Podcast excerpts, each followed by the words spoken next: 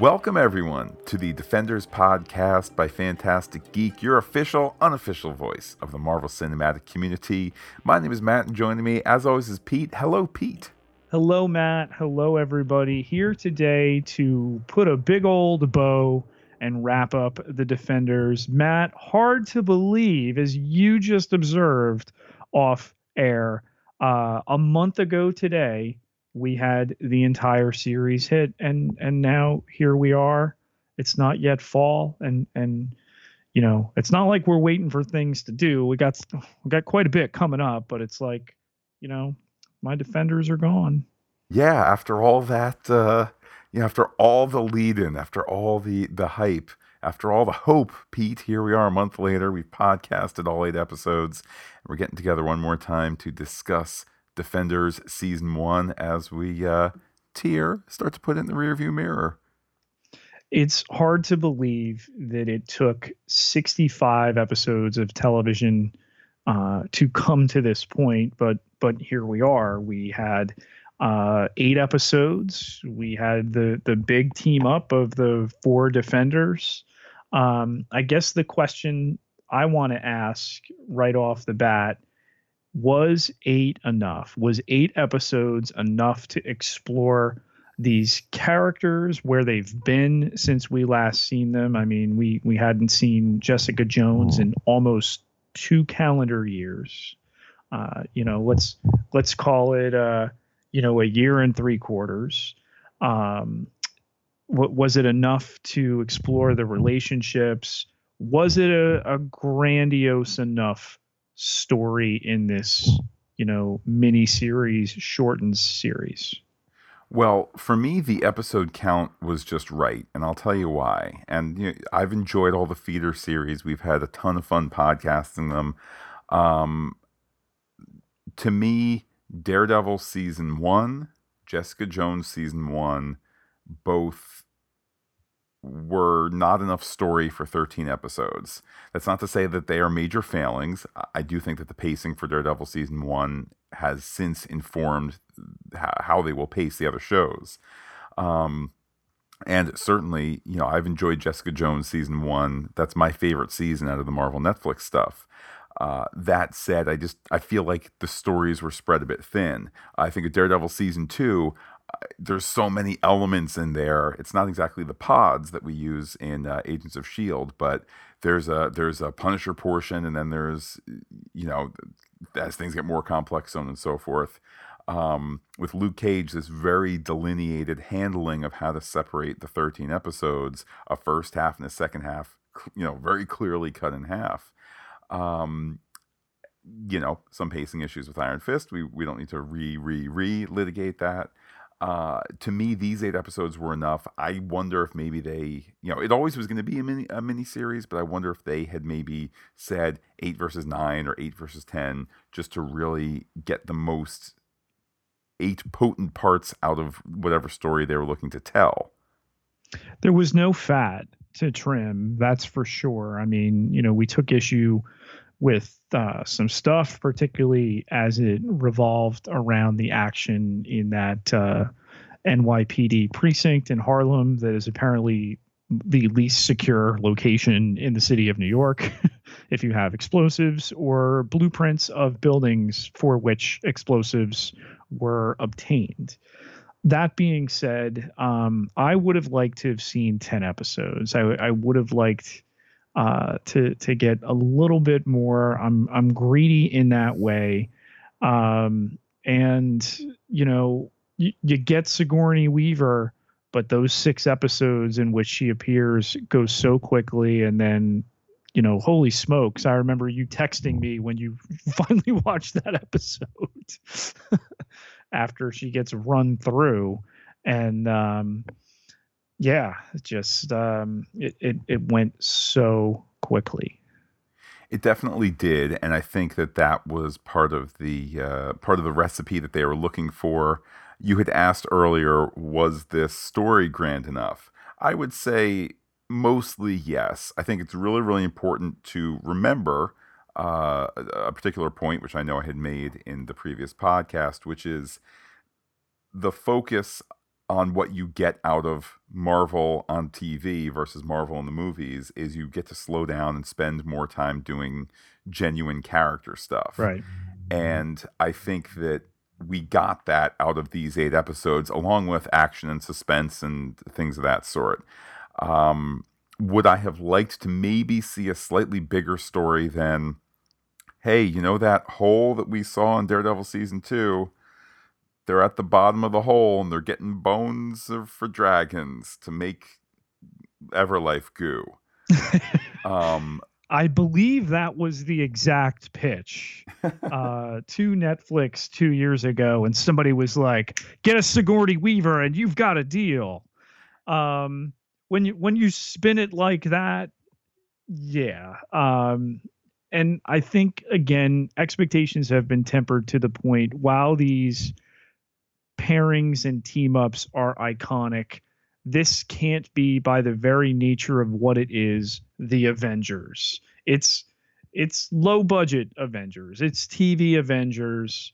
Um, it it felt a little claustrophobic in the you know the cave setting and everything at the end. Uh, in fact, as I'm I'm looking at the episode listing, the the image with the four of them in the cave with the shimmering green in the background does not look good as a thumbnail um, but played better on on the tv i have to say. So um, there might be a little bit of, of that misleading uh, edge to it um, if I was going to give it a grade, Matt, I would give it a, a B plus and say, you know, the the size and the scope could have been a little bit better. Otherwise, I, I think the performances were were on. I think um, as difficult as it was to service so many characters, they made it worthwhile, and uh, I enjoyed it somewhat paradoxically, I also give the scope of the story credit.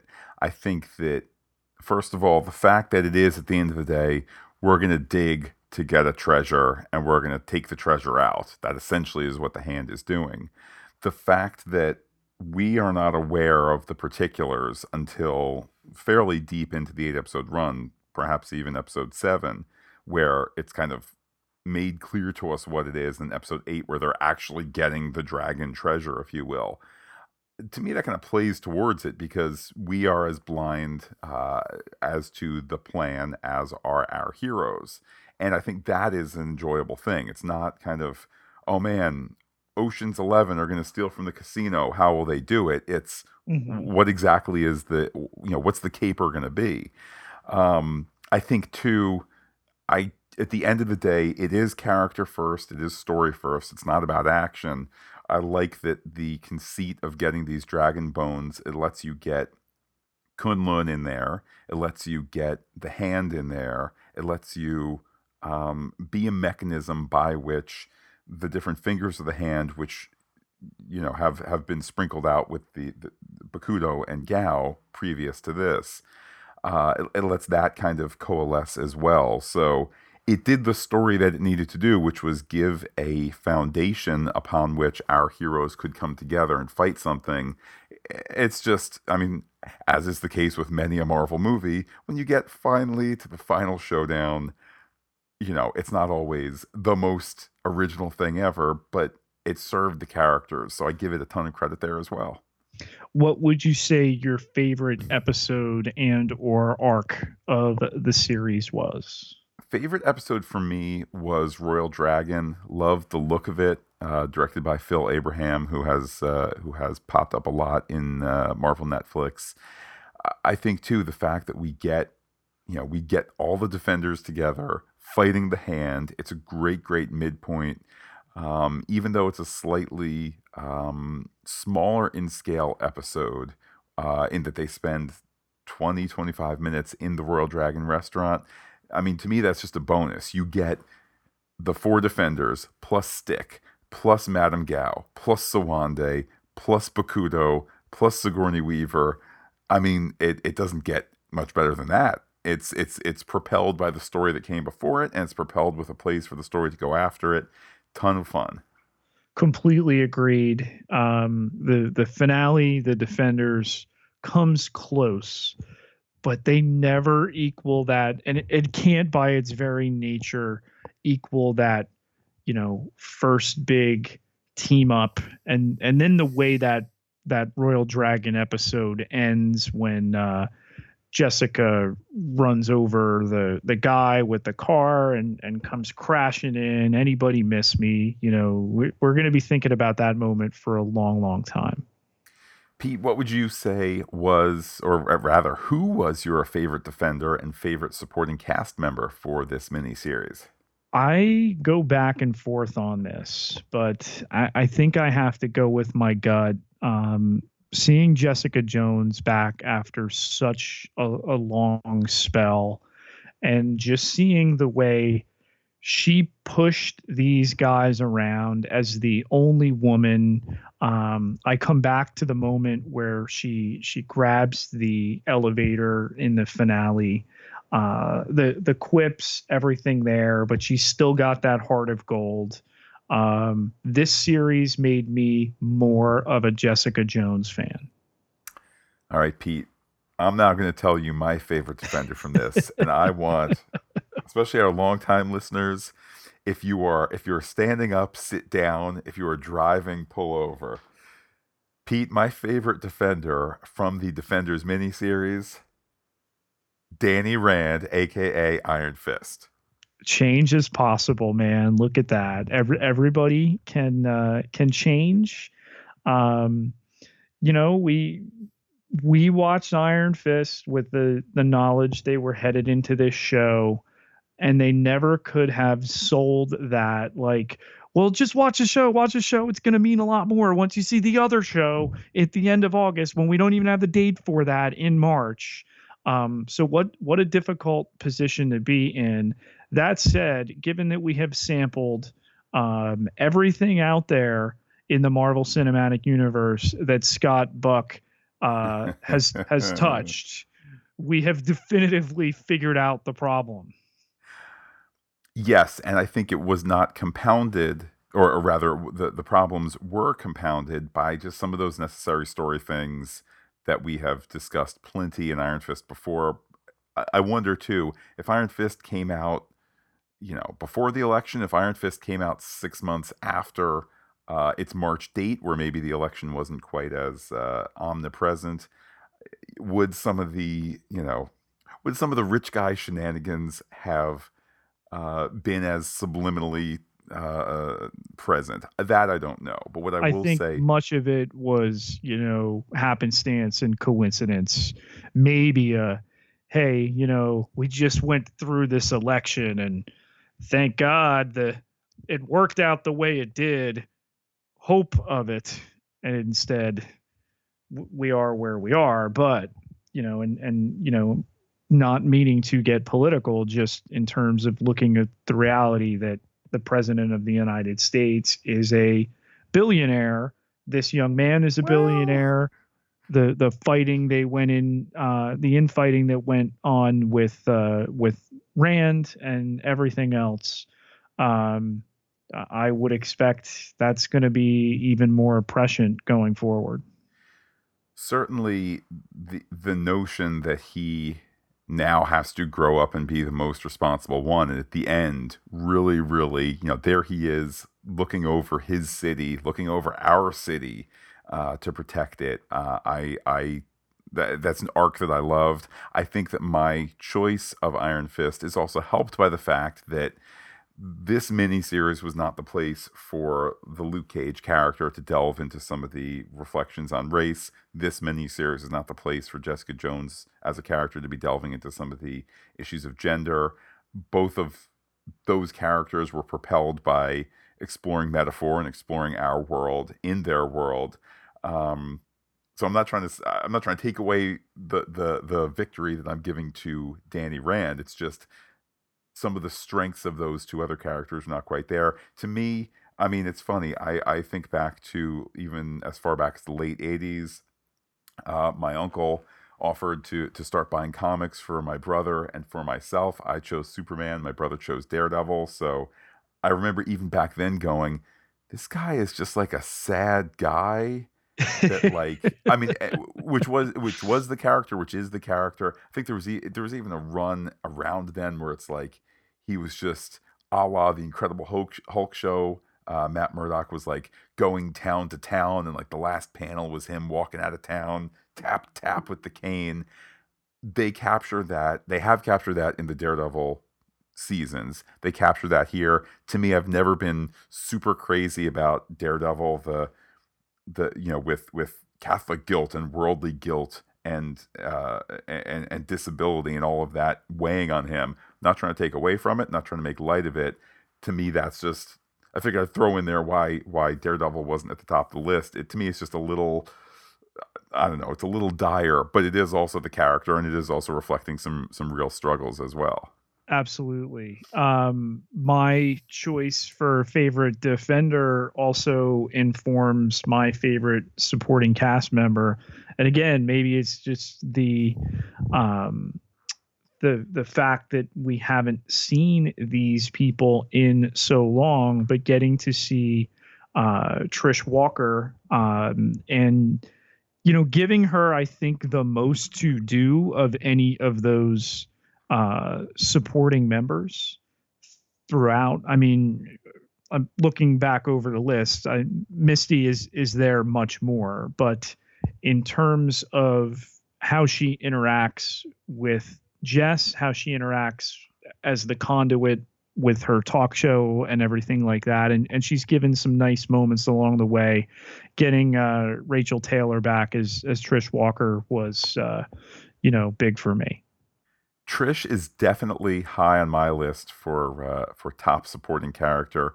To me, though, I I think just barely. I need to give it to Malcolm, and uh, Eka Darville certainly does not have tons and tons of scenes. Rarely is he carrying the scene, but we do see in him somebody who has a character uh, in in Malcolm, somebody who knows what it's like to have the monkey on your back and to work through, in his case, in Jessica Jones season one, to work through heroin addiction on your own and need to realize things at, at, at, a certain pace. I love the patience that he shows Jessica. I love the the friendly love that he shows her.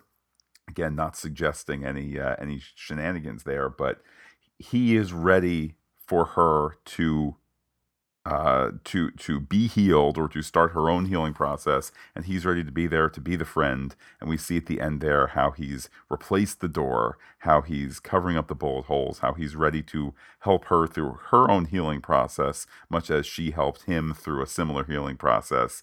And to me, it's just a lovely, lovely sentiment definitely looking forward to both characters returning in season two, as it seems to be after the Punisher, the one we're going to get next, um, and seeing where they can take those characters in addition to continuing their storylines from before. You know, you think what we didn't get out of Trish here.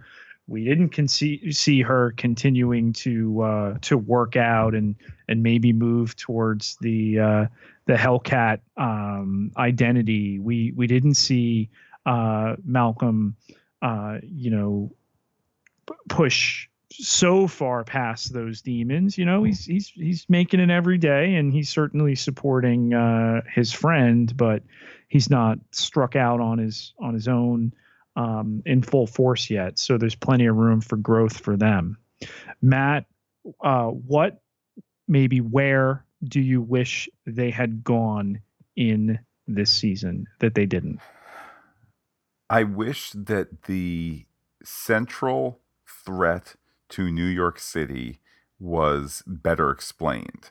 Uh, to have to have the city shaking, the city literally quaking, uh, in what we know is a is an attack and not a uh, not an accident or not a quirk of nature um, to have that iconography of you know just the attack in New York City, um, and then in my mind, not even to have you know they did not completely explain why the quake happened. Fine, it was it was centered at Midland Circle, I guess, because they were digging a lot of stuff. I guess.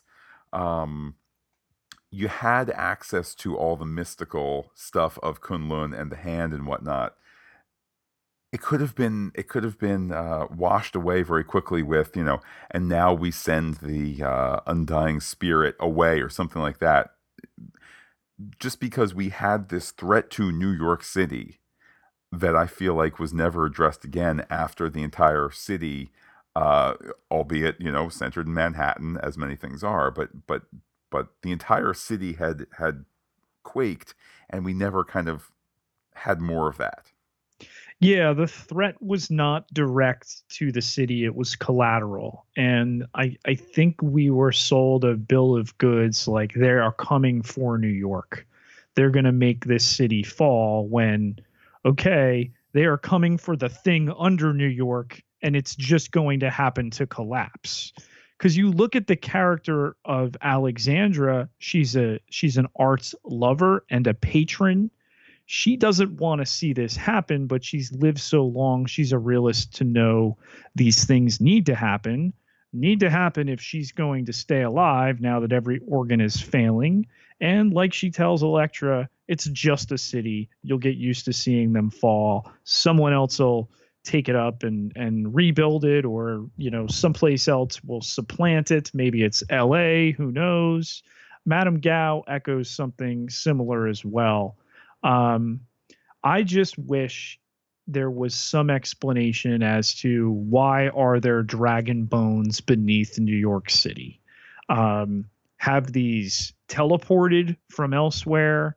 I pointed out in the in the finale podcast that we did that there's reference made to desecrating Shou-Lao. Is that a a literal like these are his bones?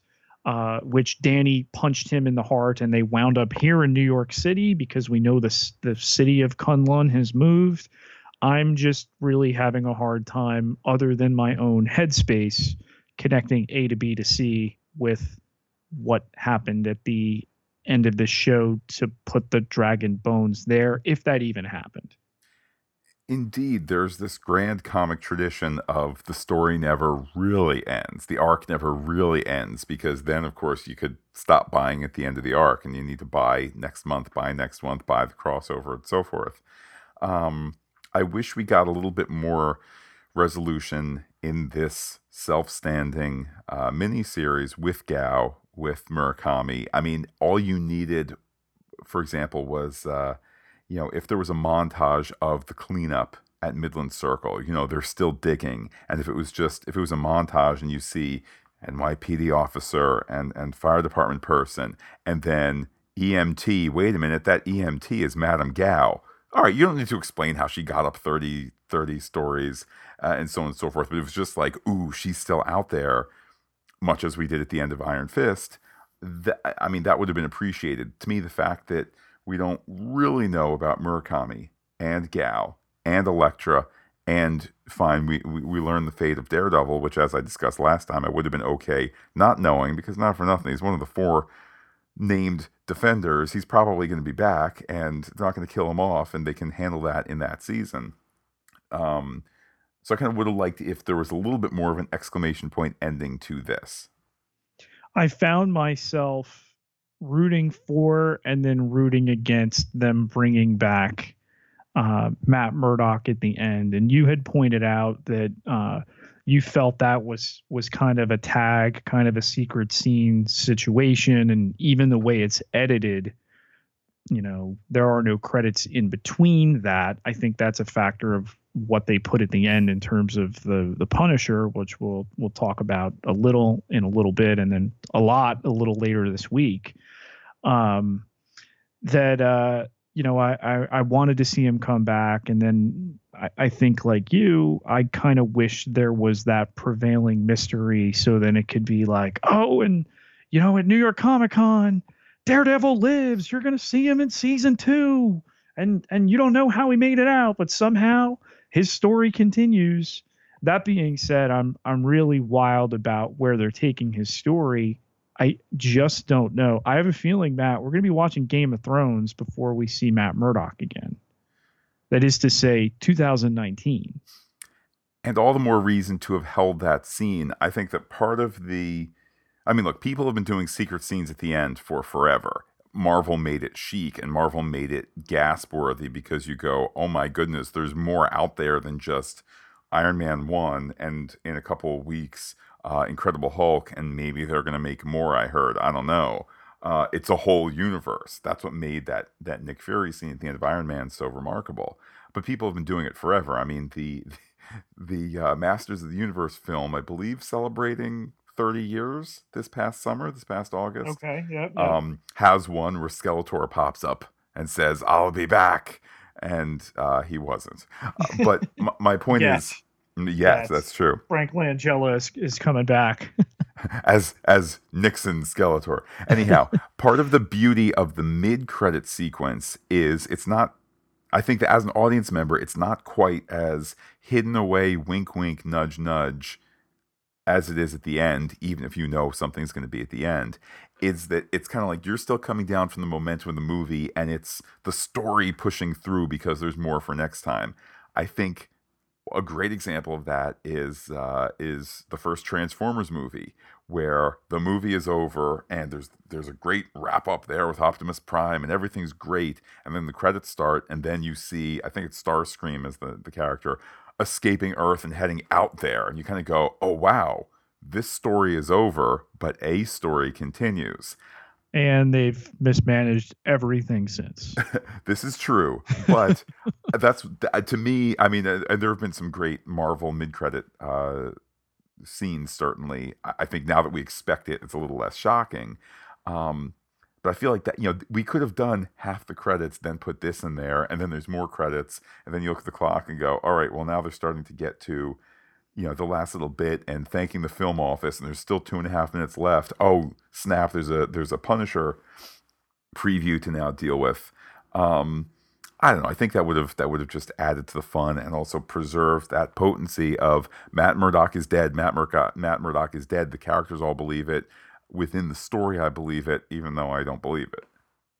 I mean, to consider that how many shows will have aired. We got Daredevil season two in April of 2016. To not bring that show back on its own until sometime in 2019 let's let's say it's early matt there's no way they're getting each of them a series in 2018 it is not going to happen um it only works for me if ordinarily we're going to say that Iron Fist is is third up because we know that Jones is has filmed, Luke Cage is filming, and Iron Fist was renewed. Um, that you somehow bring Matt Murdock into um, guest uh, during Iron Fist, and you you hey, this is my uh, suit and mask guy. Now you get the yellow mask. Okay, I'm gonna go back to the convent with my mother. Oh yeah, I found my mother. I'm alive. Da da da da da. Maybe you play around with, you know, uh, Danny as the least, you know, trustworthy from a from a reality standpoint of the the four defenders and you know oh you you think you saw matt the daredevil? Come on man you know he's dead. Um that's the only way i think it works. If we've got to wait that long for his standalone show to come back i i just worry about the the pressure and the longevity. Well, let's let's stay on this topic of what comes next because if we're gonna have Misty Knight as a as a uh, you know, robocop mem- what's that?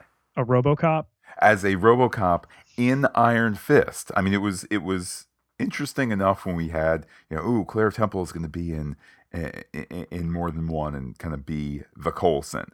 We've seen with the character of Luke Cage going from one to the next. Now Misty Knight is starting to cross over. In my mind, we don't need to get to do we know that's the case? Do we know she's going to appear in iron fist? We know that she's in luke cage season two. That's We- where she's been seen with the arm. We, we we absolutely do know that she is going to be in uh, in season two of Iron Fist. Um, so I mean, to me, that to me that means all bets are off, and to me that means, you know, do we do Because uh, what's next? Jessica Jones, then Luke Cage? Is that yes? Okay. Yes. I mean, do we get maybe at the end of Jessica Jones uh, some kind of really quiet, you know, like, oh man, somebody's somebody called again from uh, from uh, upstate New York, but the the line always goes dead or whatever. Oh, that's a weird mystery. All right, Luke Cage. Matt Murdock shows up for the last two episodes of that. Boom, that then feeds into an arc on the first half of Iron Fist, something like that, where we start to do kind of, def, you know, diet defenders here. Defenders light, where you get two of them, you get three of them, you get this, you get that.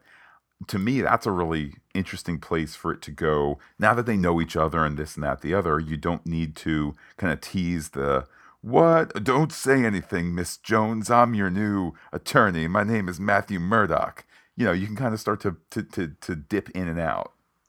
The pressure to unite them all together now uh, for the first time obviously is gone and that was why it was such a big deal. Okay who who will iron fist be? How are they going to approach it? The the whole gestalt of what went on there. And now here we are having concluded what was like Avengers, just a big idea many years ago. Um, so I guess it's natural for that denouement, for for that you know little bit of of letdown. Um, I, for one, am interested to see how this New York story moves forward as the Punisher comes into view uh, in November or December. Well, Pete, let's talk about the Punisher. Nay, let's talk about something about the Punisher that you and I have not discussed off mic. Uh, rumors that the one, the only, the man himself, Turk Mamajama Barrett, may be in the Punisher. It's not a rumor, Matt. I can confirm it.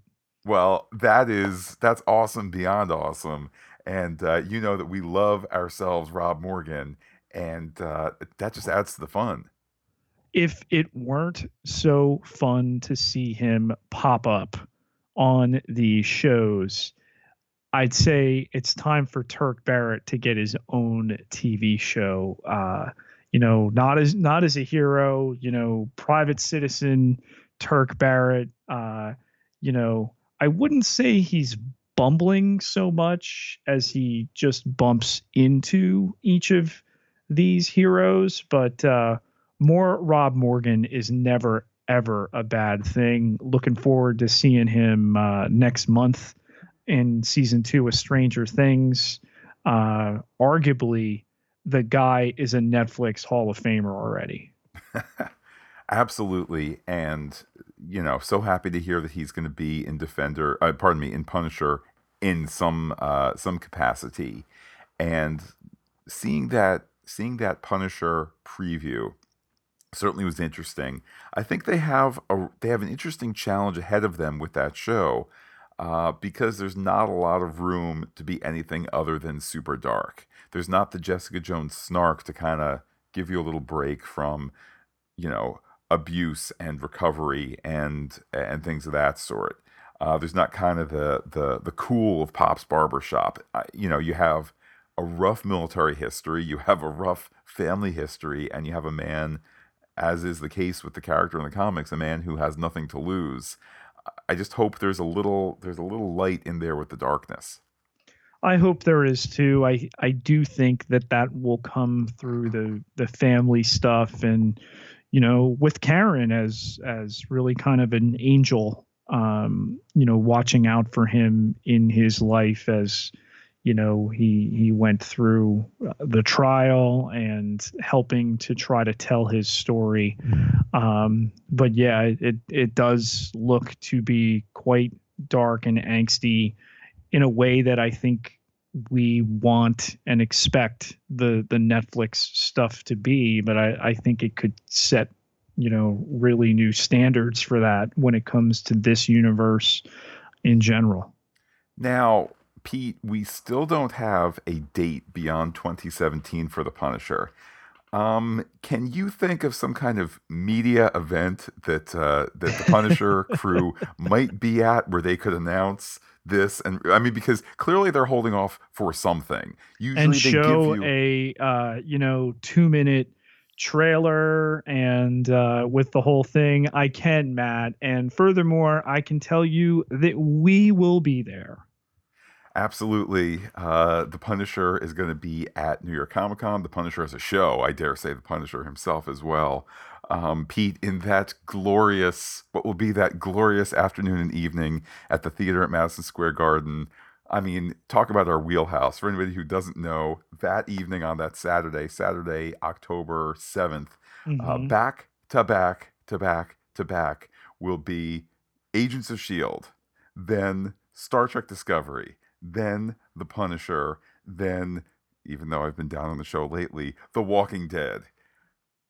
I mean, it'll be electric, and to know that, I mean, it's your Mount Rushmore right now, man. I mean, it, it's it's big, and um, you know, the only thing I guess you wish from the the Marvel standpoint, uh, notwithstanding that we podcast Star Trek Discovery, so you know, it's it's three consecutive for us. You wish the two of them were back to back. Um, but hey, that that's what it is. Uh, we will be there for all of those, and um, the the time of of the panel tells you they're not screening an episode. Um, but I'm sure we're going to get the date if we don't get it sooner. I would imagine they're probably going to do clips the way they did for uh, mm-hmm. for, Iron, for Fist. Iron Fist. I feel as awesome as it was seeing that first episode of Jessica Jones at New York Comic Con two years ago.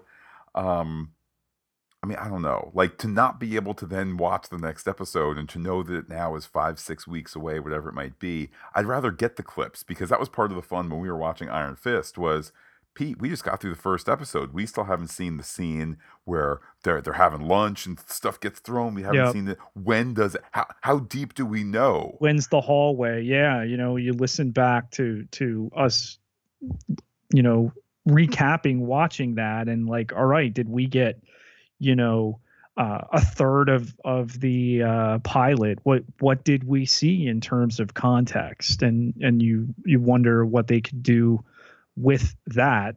Um, his story's going to be an unusual one to tell because we already know things about it. You know, you watch that one uh, trailer and you know you see the the shot from behind and the Statue of Liberty on the on the ferry there, and you you wonder how deep they will dive uh, directly into his past. Um, you know how much of this show will even occur in the past compared to moving forward? Well it'll certainly be exciting and i know uh, i know we're going to dig even deeper into the punisher uh, later in the week on the uh, the pop culture podcast and the punisher podcast feed. Um, I would have liked it if we could have gotten just a tiny bit of Frank Castle in the Defenders, which is uh, disappointing because one, uh, the word was he was in it. And two, you had people watching the pilot in San Diego, and we could not attend San Diego Comic Con uh, to see that. But you had people watching it and say, he is in the pilot, um, confusing the gentleman at the beginning of the show for Frank Castle. Sorry, that wasn't him. Um, I still think, I mean, even if it was just the tiniest little Easter egg, you know, if it was, I don't know, Frank Castle undercover and the defenders go on by, oh, sorry, sir. Oh, man, it's yeah, something like that would have been fun. The flip side is you never want to get too cutesy and too dipping into the future without dealing what you have here. Uh, off mic, we were discussing that in a Star Trek context, you know, oh man, do they how many Kirk references and Spock references do they do in in Discovery? Well, if they do too many, then it just becomes a celebration of mm-hmm.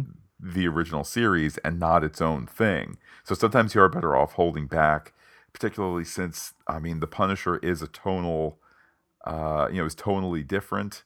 Um I even wouldn't be surprised if it's TVMA. I don't know off the top of my head how I mean, there's not like the ratings box that comes up on broadcast TV, but you know, I kind of expect it to be less appropriate for for children of a certain age than uh, than the Defenders. Yeah, I I think there is that wiggle room to play with. We we know what he is like as a character. I think they're certainly going to swing for the fences. Well, Pete, swing for the fences is what uh, what the plan was with the Defenders miniseries all those years ago, and uh, we've quibbled a little here, a little there, but certainly a big, big success for the Defenders. Uh, tons of momentum coming off of the miniseries as we look ahead to the uh, the separate stories for the four characters. And I guess the only question now is when is Defenders two? Again, I'd have to point to 2019 just to touch back on what you said there. The argument has been made, and I can't argue against it, that this was the most audacious project in TV history. That four shows would build towards, and five seasons of four different shows would build towards eight episodes of them teaming up.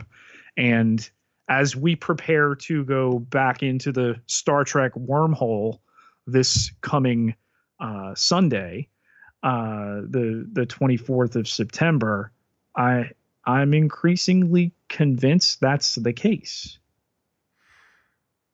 Well, I know one thing, Pete. We have been kept aloft this entire Defenders miniseries by all our pals at patreon.com slash fantastic geek. Thank you, patrons you know we've been cranking out so much in the last uh, in the last 30 days not just uh, defenders obviously inhumans other things to boot discovery uh, on top of that and uh, as those megabytes add up and add up and add up it's all made possible uh, from listeners like you they may really never know Matt, how integral to what we do they are. But thank you, thank you, thank you. There's there's not enough we can do for you to pay you back for your listening to this thing we do, for your support. So thank you again, and uh, yeah, just so grateful. Listeners, let us know your thoughts in retrospect on the Defenders, your thoughts of anticipation towards the Punisher, indeed, your thoughts of anticipation then in retrospect uh, of the first episode of Discovery. Does it get you to the next episode? Does it get you to that pay level uh, if you're in the US, or does it get you to, you know, uh, looking into a VPN so you can get it Netflix in another country, even though you're in the US? We don't recommend that. Um, but let us know. Keep the conversation. Pete, let's start with you. How, how can people be in touch with you? You can find me on Twitter at Pieter P I E T E R J Ketelaar K E T E L A A R nine thousand four hundred sixty seven followers. Can't be wrong. And while I am personally on Twitter as Looking Back Lost, and indeed Pete trying to share a little more behind the scenes type stuff on that channel, it's not all personal observations about the goings on in, uh, in, in the news and whatnot. Uh, but I am personally on Twitter as Looking Back Lost. You can be in touch with us in a whole variety of ways. We are Fantastic Geek. Leave a comment on fantasticgeek.com. Send an email to fantasticgeek at gmail.com. Tweet at Fantastic Geek on Twitter, same name. Also, check out our Instagram, Fantastic Geek, as well. Now is a great time to uh, be following us on Instagram, by the way, as we get closer and closer mm-hmm. to New York Comic Con. Looking to, to push a ton of pictures out that way. But wait, Pete, I heard there's one other social network that some of the kids these use, even the Russians. What is it? An even better place to be following us right now uh, with the the biggest live thing we do throughout the year, New York Comic Con, uh, would be facebook.com slash fantastic geek, looking to bring you uh, just so much over those days. We've been over our schedule already. Um, yeah sleep and uh, bathroom use and and food maybe in short supply but you know what? Again it's a it's another thing we lay out for for you. Um, there there's people who can't attend and and we really um, feel responsible to uh, to bring this to you. Uh, so we're going to do everything we can and and Facebook uh, with Facebook Live would be an excellent place for you to score those looks. Indeed, Pete. Well, this now puts the Defenders podcast by Fantastic Geek, Geek uh, puts this feed on pause until we hear more about season two. Uh, we will, of course, continue on the Pop Culture Podcast feed with weekly good stuff. Heck, to be completely honest, let's see, between now, I mean, let's see, yeah, next week we're going to do two Discovery episodes. Uh, before that, we're quickly into Comic Con time. Maybe one the week after that, then a whole bunch uh, of time. You're you're leaving out Inhumans. oh, it, I see. I need to look at the calendar. We're doing. Oh, holy cow, Pete! Next week we are doing Discovery on the 24th, the 25th, Inhumans on the 29th, Discovery on the 1st. So there, there's one week in snapshot right there. And then, Inhumans is a is a double dip. So uh, it's it's a lot of content coming down the pipe.